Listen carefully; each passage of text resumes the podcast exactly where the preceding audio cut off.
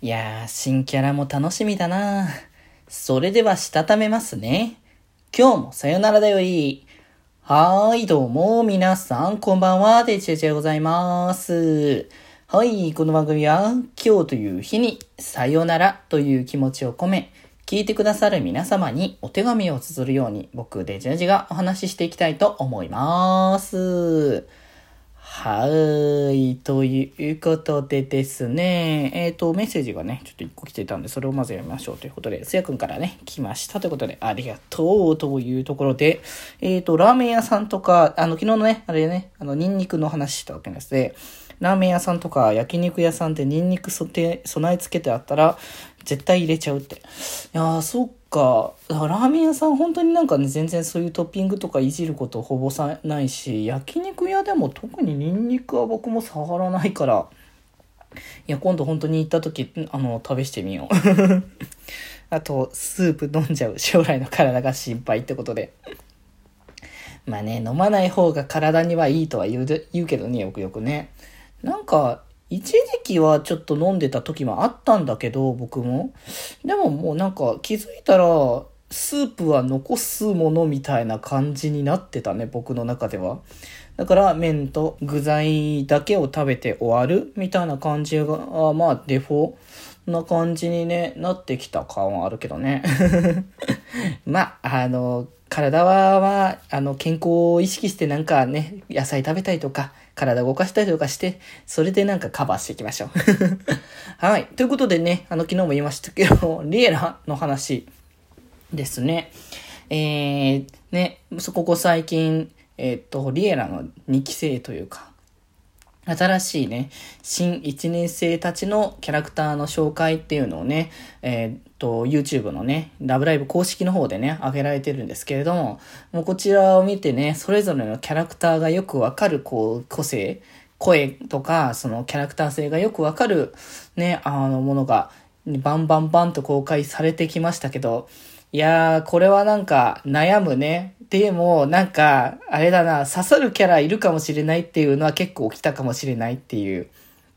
ところで、まあね、順番にね、話していくと、まあ、一人目が、えー、桜こう、えー、桜こうじ、えー、きなこちゃんですね。あの、北海道の田舎からやってきた女の子っていうことで、なんか語尾が何々すっていう、まあ、後輩的な感じの、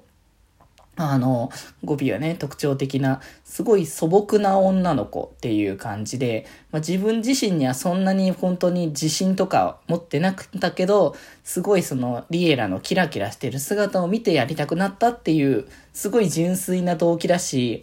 系統的には花丸ちゃんとかね、そんな感じの方向性にも近いものがあるなって思って、結構僕的には、なんだろう、まあ先んじて気になるっていうとあれかもしれないけど、この子はかなり僕的には興味がそそられるキャラの一人かなって思ってるかな。まあ、果たしてどんな感じでね、あの物語がするのか気になるって感じですけど、そして、えー、続いてですね、えー、よ、よねえー、えー、めいちゃんですね。よ、よね、よねめ、めい、めいちゃんですね。この子は、あれですね、結構クール、まあクールというか、その、なんだろう、女性人気が高そうっていう感じの、このかっこいい女性みたいな感じのこう印象。だからなんか可愛さっていうよりもかっこよさだけど、逆にその、なんだろう、かっこいいとか言われる中のギャップみたいなものが感じられるのがすごい可愛らしさもあるし、だから自分にはそういうスクールアイドルとか、可愛いとかキラキラとか、そういうのは似合わないって思い込んでいるっていうところも結構ポイント高いのかなっていう感じがして、またこれはこれで気になる部分だなって思いつつ、そして、えー、その後に公開された、えー、若菜四季ちゃんですかね。このキャラはそのクー、クール系という完全にこのクールなタイプというか、科学部ね、にも兼任して所属しているっていう形で、まあ、そういった、あのーなんだろう、科学的なものとか、ね、好きなものをあげた時のそのクワガタ、じゃ、だったりとか、クワガタだったっけ？カブカウダだっけ？だったり、蝶々とかそういうのをあげるっていう部分もあれだし、まあそういったちょっと知的クールな感じもしつつ、好きなものって言われた時に一発目で出てくるのがメイって言ってるんでこれはそのメイちゃんとの絡みとかも結構気になる部分の話ではあるなっていうな、幼馴染的な感じなのか、ちょっとあまり具体的な、そのプロフィール見てないからですけど、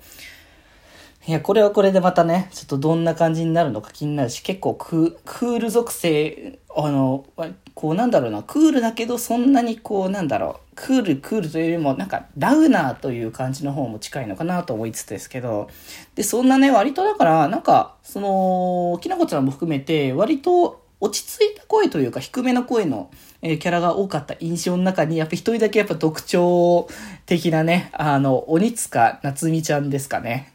いや、この子は、まあ、あれですよね。方向性的には、ニコニー枠かな大体感覚としては。ラブライブシリーズ的な感じからするとね、こう、人気 L チューバーの、あのーな、生主的なっていうやつだから、本当に配信者っていう。だからまさにこの今の時代性的に合わせた感じの方向性のキャラクターだなって思うし、なかなか癖が結構強い。喋り方にも結構癖があるし、キャラクター性もなかなかの癖があるから、結構なんか今までのリアリアにはいなかった方向性だからこそ結構物語をかき乱してくれるっていうか、かき混ぜてこういろんな方向に動かしてくれそうだなっていう。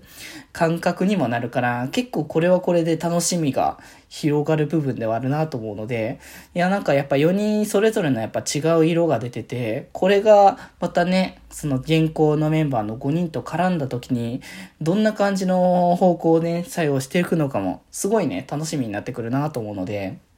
まあ、ぜひぜひ、ほんとね、気になる方は、ぜひね、この動画とかもね、チェックしていただきつつ、7月から放送のラブライブスーパースター第2期のね、放送をね、ぜひぜひ皆様楽しみにしていただけたらなと思っております。はい。ということで今日はこんなところです。それではまた明日。バイバーイ。